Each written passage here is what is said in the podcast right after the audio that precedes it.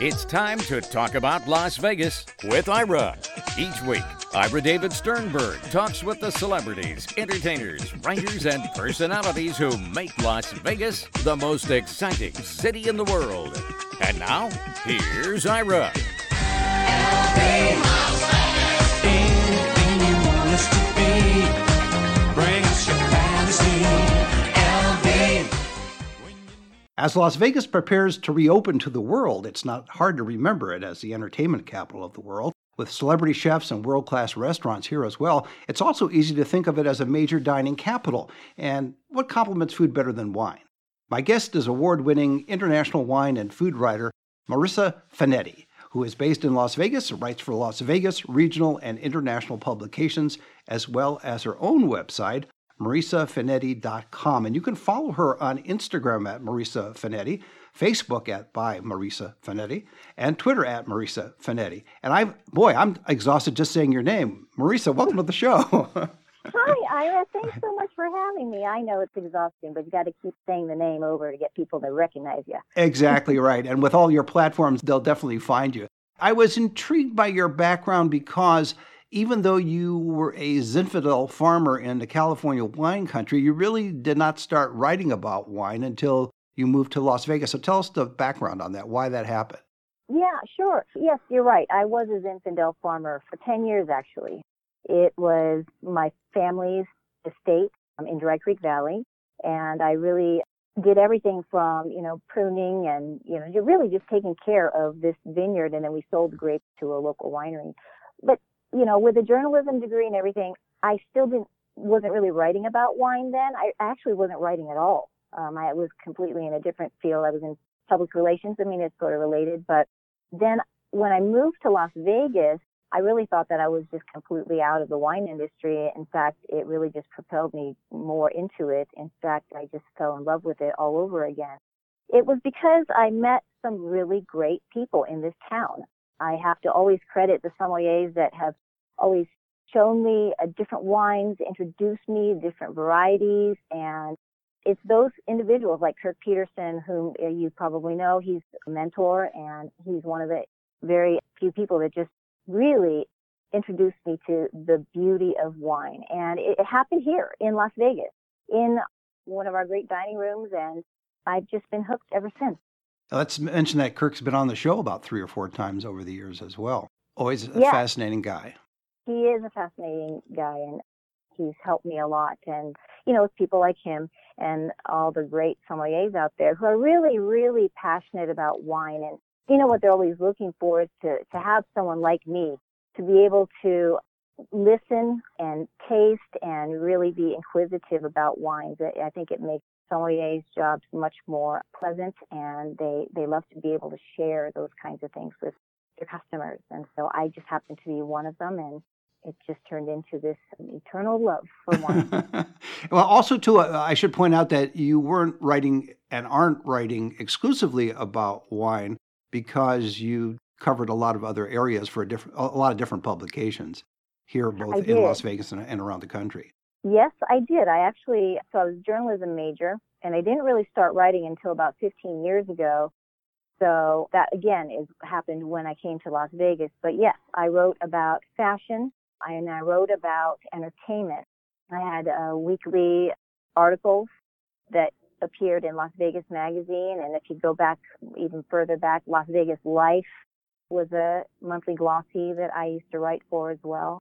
I've written for Southwest Airlines magazine, you know, various various topics, lifestyle topics about people and about fashion. And, the, and we've had, you know, I've had many times opportunities to write about food and wine or our dining scene in Las Vegas. But, you know, back then my kids were younger.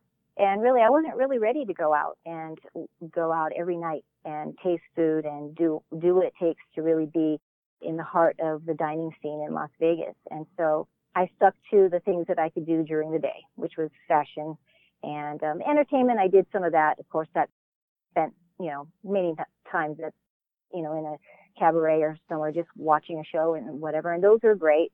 But it really is the wine and the food that has really it's where my love is. So I'm really enjoying it. And full disclosure, and uh, you mentioned Las Vegas Life magazine. You also wrote a story about me and, and the show at that point as well. So there you go. It's coming full circle. I did. We go way back, Ira. We do. We do. But you always look eternally young, and I just keep getting more and more in the tooth, long in the tooth, oh, as they say. Stop. So as you're as you're writing about wine and you're meeting these interesting people, not only sommeliers, but also you're meeting winery owners and growers and interesting people that are involved in the wine industry. So you're knowledge developed and expanded, and you now are taking trips, and you're going to Italy, and you're going back to the California wine country as well. And you mentioned that when you were the Zinfandel farmer, and you mentioned Dry Creek, where exactly is that located for those of our listeners who may not know?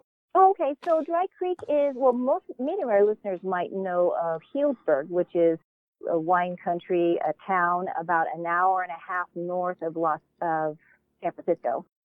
And Geyserville is a town just about fifteen minutes north of Healdsburg. And then the Dry Creek Valley is west of Healdsburg, the town. And it's just a beautiful spot. And, you know, it's really known for its Zinfandel.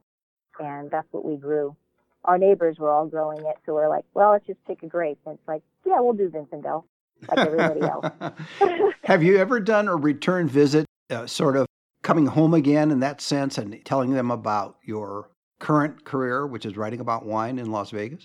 I have. Actually, I was just there just before our shutdown, and I was there for a weekend, and really I was there for work. I interviewed a couple of different producers, wine producers there. They actually happen to be wine producers that specialize in Italian grapes in California. So that was really interesting. Yeah, it's it's it's different to go back there now.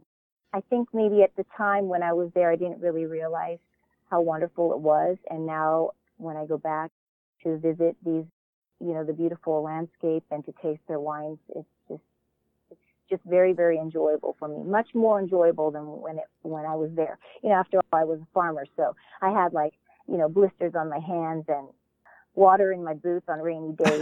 So, you know what I mean? It's like it's different when you go back and oh, you yeah. fly in and you talk to people. And yeah, you're drinking a lot of great wine and eating great food with these wonderful people. So. And now, now you do it with your nails done as opposed to having uh, blisters on your fingers. Right. Yeah. Whole different, whole fashion. different world. Yes. Now, how do you decide yes. to get your stories and put them together? And the reason I'm asking the question is you obviously do writing assignments, but you also are writing for your website, which I would recommend people check out, which has your blog and a lot of interesting material about wine. And I also want to talk about, a little bit about the wine doodles in a moment too. But how does that work out from your work experience? Is it half and half, half are assignments by particular publications and the other half you decide to do for your website? Yeah, that's an interesting question. It's a lot of the above. A lot of the, as a freelance writer, my job is really to pitch stories continuously to these publications. And not everybody is interested in the ones that I, I'm interested in writing. But um, when I am fortunate to have somebody take a look at a specific story that I'm trying to pitch, then yeah, I'll go ahead and write that story. Usually my stories are inspired by these trips to the various places that I go to. Italy is particularly an area that I visit What have been visiting quite often, and I usually go with the intention to write the story. Whether or not I have the story sold or not, I'm there to learn and taste the wines with them and discover their passion for their land. And usually, every single one of them have fantastic stories that I want to tell. So, yeah, I do. You know, every magazine has different requirements, right? I mean, there's some magazines that are more interested in travel. Wine travel pieces, whereas others are more like um, get to know a little bit more about a specific variety. And so I'm very targeted with my pitches. And then the, the other things that I talk about that maybe not necessarily have gotten into a publication, I'll definitely put on my website, which I feel that has maybe some of, you know, some really good stories that I wish some of the publications have purchased just because they're a little bit you know, more of a personal take on a visit. And so they're all very interesting. I love to interview wine producers and, and their families and walk the vineyards and um, taste their wines. And I can't help it. I have to put the material somewhere because, you know, these are wonderful people. And so, yeah, my process is different depending on which publication I'm actually writing. And do you also occasionally get some publication that sees an article that you wrote for your website and thinks that that actually might work for their publication? So has, does it, has it worked in reverse in that sense? Not that I know of. Not that, I mean, I, I have had a few people, because I am always constantly asking, you know, how did you find out about me? And usually it is my website. Thank goodness I'm doing something right there. The where you know they would maybe qualify me as a as a wine writer, right? And then they would say, yeah, you know, I found you on your website, and it looks like you really like to interview um, Italian wine producers. So we'd love to have you come and talk to so and so. And that may be, you know, like a producer that's visiting Las Vegas, right? And I try to get every opportunity I can to interview a wine producer from wherever they come from. I want to interview them when they're here.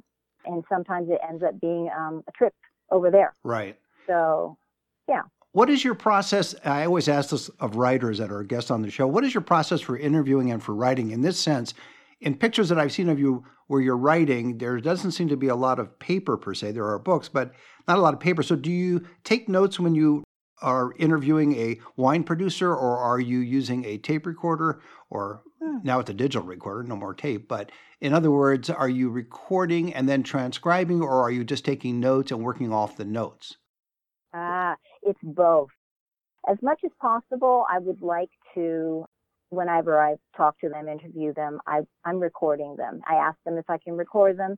They're always happy to be recorded. At the same time, I have a notepad in my hand, because I tend to doodle, and I I put little notes in there, things that are I know that are on the tape, but something that is extra, something that I want to maybe go back to and make sure I don't forget. Right. I will actually write those down in the in my notebook. And have you thought about adding a video component, given some of the places you travel to, especially in Italy?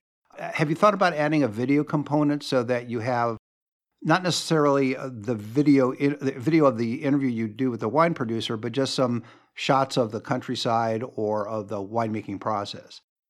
Yes, I definitely would like to incorporate more video. I have a few videos. I did one, uh, a story about Borgaluce last month, and included a little bit of a, uh, like a thirty-second video just to give readers what a view of what the place looks like. If they don't get a chance to read the story, at least they got a chance to go there with me for that thirty seconds. So I would love to be able to do more video. I just have to get somebody to do it for me. I think I know husband. someone who is related to you. Yes, my husband, Craig, and you know, he, and he's certainly more than happy to do them. He does. He's not always on my trips, though. Good point. So, right. Yeah. And so for the trips that he's been able to go with me on, yes, he's always got a camera, and some of these videos have turned out to be really great. So hopefully I'd like to do more. Good. Well, w- before we go and take a break, I want to put a little thing out there that we're going to do something unique. And it was at your suggestion, Marisa, as well, which is we're going to do a little wine tasting on the show. And uh, we'll give you more details when we return. My guest, award-winning international wine and food writer, Marisa Finetti, is based in Las Vegas, and she writes for Las Vegas regional and international publications, as well as her own website, marisa finetti dot com. And you can follow her on Instagram at Marisa Finetti, Facebook by, at by Marisa Finetti, and Twitter at Marisa Finetti. I think I'm just going to give the, all of the social handles, and they can figure out your name there. And it's M A R I S A and an F I N E T T I. We'll be right back. We'll be back with more Talk About Las Vegas with Ira in just a moment. You think you know Vegas, but how much do you really know about this neon city? See the dark side of the bright lights at the Ma Museum, where you can explore how a tough little town transformed into a gaming metropolis with a little help from organized crime. You won't find these stories of lawbreakers and law enforcement, mob bosses, and prosecutors anywhere else. the Mob Museum in downtown Las Vegas.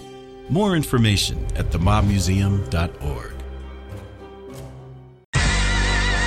Now let's get back to Talk About Las Vegas with Ira. Welcome back. I'm talking with award-winning international wine and food writer Marisa Finetti. She's based in Las Vegas, and she writes for Las Vegas regional and international publications, as well as her own website, marisa finetti dot com. And you can follow her on Instagram, Facebook, and Twitter. And Marisa, we're going to do something which came at your suggestion. I thought it was a great idea. And hopefully I don't drink too much so I can actually get through the rest of the show. But we're going to do a wine tasting, and then we're going to talk about your doodling. Great. Why don't you introduce us to what wine we're about to taste? Okay, we're going to taste wine called Ruchè. It's actually the name of the wine and the name of the grape. This Ruchè is, well, the full name is Ruchè di Castagnole Monferrato. And it's from a producer named Montalbera, kind of a large producer in the area. And the wine, actually, it comes from northern Italy. It happens to be one of my very favorite wines of all. And not overly expensive, too, either. Nope, not expensive at all. And you know what? It's it's just a fantastic under-the-radar wine from Piedmont. And and what I love about it, it's an it's a red aromatic wine. And this is kind of rare because, you know, mostly aromatic wines are, are white. But this one's got just that beautiful, those beautiful aromas. It's like the, it's just beguiling and persistent with violets and rose petals and white pepper, and it's also savory at the same time. It just gets you right at the moment you stick your nose in the glass. That's what it does for me. Well, let's pour um, a little and, into my glass here, which hopefully okay. they, they can hear that. Now, your advice when you're tasting wine is to pour how much into the glass? I just poured about, I'd say a fourth of the glass, maybe a maybe a fifth of the glass full. Oh, okay. That's fine for, for our interview purposes, fine. I'd say probably a little bit more, but uh, definitely not to the top, right? You want to be able to swirl your wine so that you can actually get those All right, aromas. I'm going to pour a little bit more. Okay. There we go. So now what we're going to do, you said, okay, so the step one in the tasting process is to swirl the wine. And what does that do, Marisa? Well, certainly, I mean, I love to swirl the wine because it releases the aromatic molecules. The beauty of anything that you eat or drink is to be able to use all your senses. And so visually, it's stunning. You're releasing the molecules so you can actually smell the wine before you actually taste it. Um, some people just go straight to tasting it, which is sad because the aroma is really everything, right? Exactly. Um, and so of course I, the flavors too. But um, I've yeah. just I've just swirled it. Now I'm smelling it. I'm putting I'm putting my nose in there. Yeah. Very nice. The... Yes, it's and what I like about it particularly is that it is a subtle aroma, if that's the term, in the sense that it it's not overpowering. It's not overwhelming. No, it's not overwhelming, but it's it definitely has something to offer as, as compared to other wines that you might have tried. You should get some floral. It's a very it's delicate, but it's very beautiful. It yes. smells to me very beautiful, right? Exactly. Yeah, it's just oh, it's just so pretty. So step three would be the actual tasting. Sure, taste it.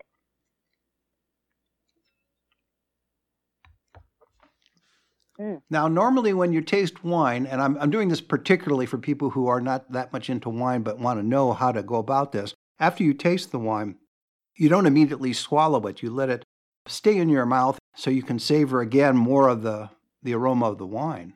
Absolutely. And then you can also, you know, it begins to unfold layers of complexity, you know, in the taste and the aromas together. You're, you know, there's just so much going on in this wine, I think. In contrast to like her shimmering floral facade, you know, this this this wine, you know, she's complex. And yeah, but sub- complex, but very subtle in the sense that it's not a harsh.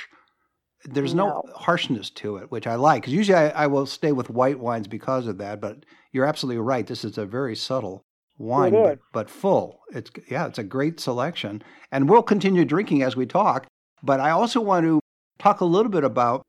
Well, one thing before the wine doodles, and that is I noticed in your writing you make it accessible to people who are just being introduced to wine at a certain level. What I mean by that is you're not overly technical with your wine writing. At least that's no. my perception. No, on purpose. You know, I, you know, like I had said earlier, the discovery of wine for me really is relied on people who were able to talk to me in a manner that I can understand.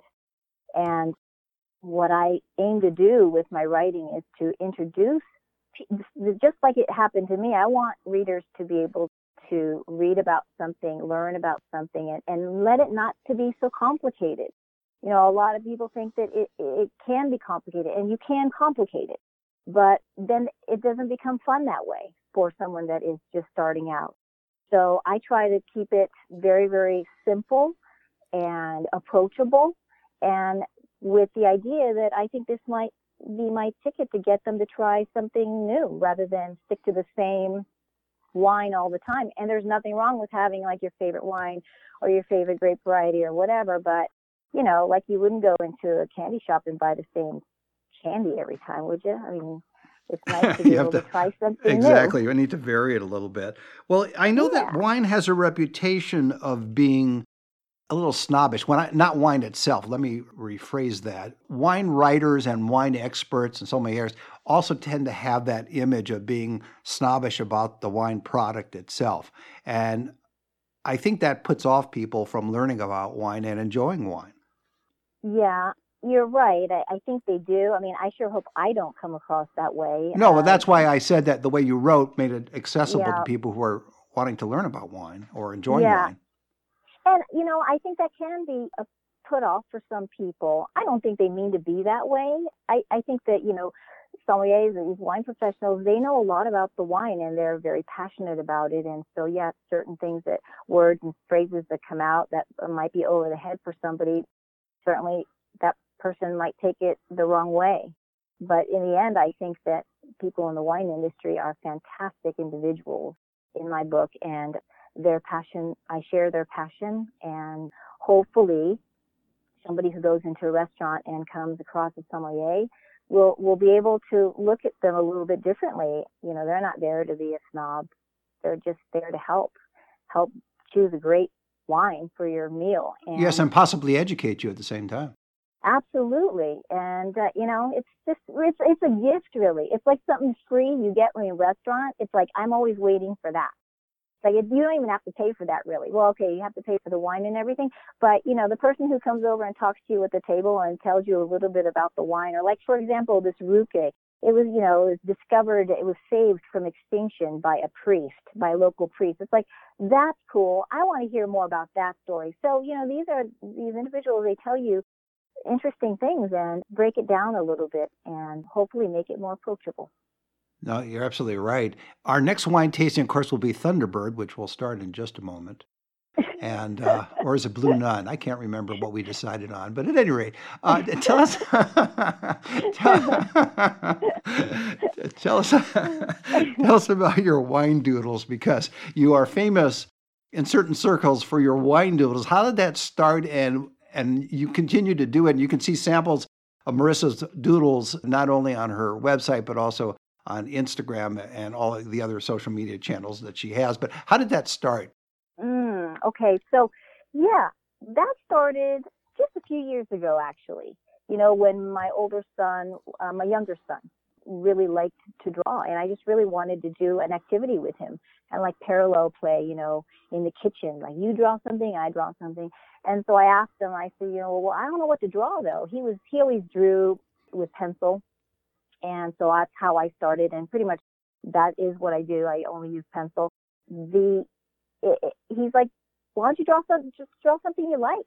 And he's like, draw some wine or something. I'm like, oh, okay. So I started doing that, and I ended up with like these little things that we now call Marisa's wine doodles. And once again, it's just a really kind of a fun, whimsical, approachable look into wine.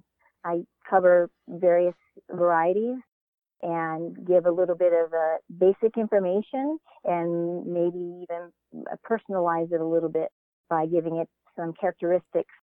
So I don't know. I just started doing that, and now people are asking me, well, when are you going to do this grape, or when are you going to do that wine? And so I'm I'm really happy that some people like it in certain circles. Not everybody, but uh, I. As long as you do it for yourself, that's the important thing.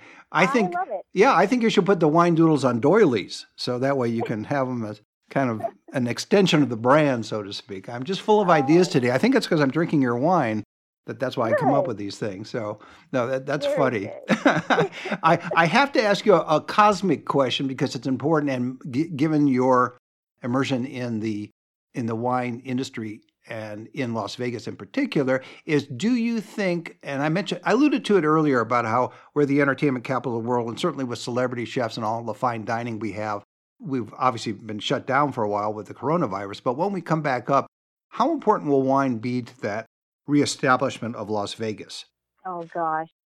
It would be so important. You know, before we shut down, I'd say we were really, really cruising along as far as developing a wine culture here. You know, it, it you know, if you remember back in two thousand seventeen, one of the major national wine publications actually named our city one of the top wine destinations in the world, and we don't even grow a single grapevine here.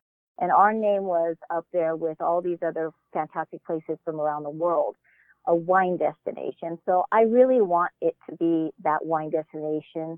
I think our culture is gaining traction. We've got a number of sommeliers in this town that far exceed other cities in our country. And I think that it's really the core group of individuals that are driving our culture is right there, those people. And it's definitely a different market here, Las Vegas is. You know, we may be a huge market with millions of people coming in, hopefully again very soon, but we're a diverse market. We have people that are, you know, fanny packers that come in to our town. We have people that are high rollers, executives coming in for conventions. And so the wine tastes are varied, but we do have a core group of individuals in this town who are really pushing to create a great wine culture. And I feel that as long as we continue to do that, it, it just, it'll be a great thing. We're already recognized for fantastic dining off and on the strip. Um, off the strip has gotten so, so powerful in the last couple years with some fantastic chefs. And so having great wine lists to go with their food would, it just makes sense.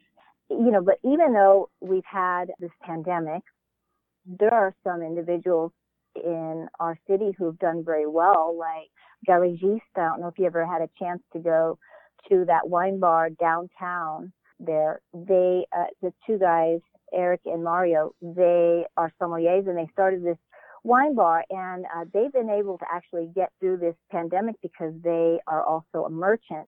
And so while a lot of the stores like Lee's and other shops have had to close, they were able to stay open and um, with curbside delivery, get wine out to people. And they have some really interesting wines, wines that you're not going to be able to see in a, in a large chain market.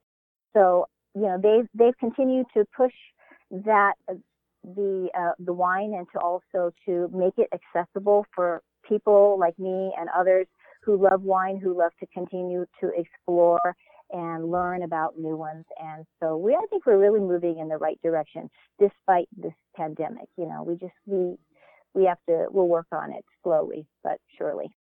Well, that's a great way to leave it. My guest has been award-winning international wine and food writer, Marisa Finetti. She's based in Las Vegas. She writes for Las Vegas regional and international publications, as well as her own website, marisa finetti dot com. And you can follow her on Instagram at Marisa Finetti, Facebook at By Marisa Finetti, and Twitter at Marisa Finetti. And she was nice enough to share some wine with me as well. So, Marisa, thanks so much for being on the show.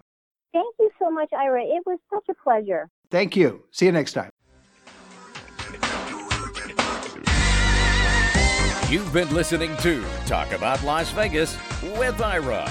Each week, Ira David Sternberg talks with the celebrities, entertainers, writers, and personalities who make Las Vegas the most exciting city in the world.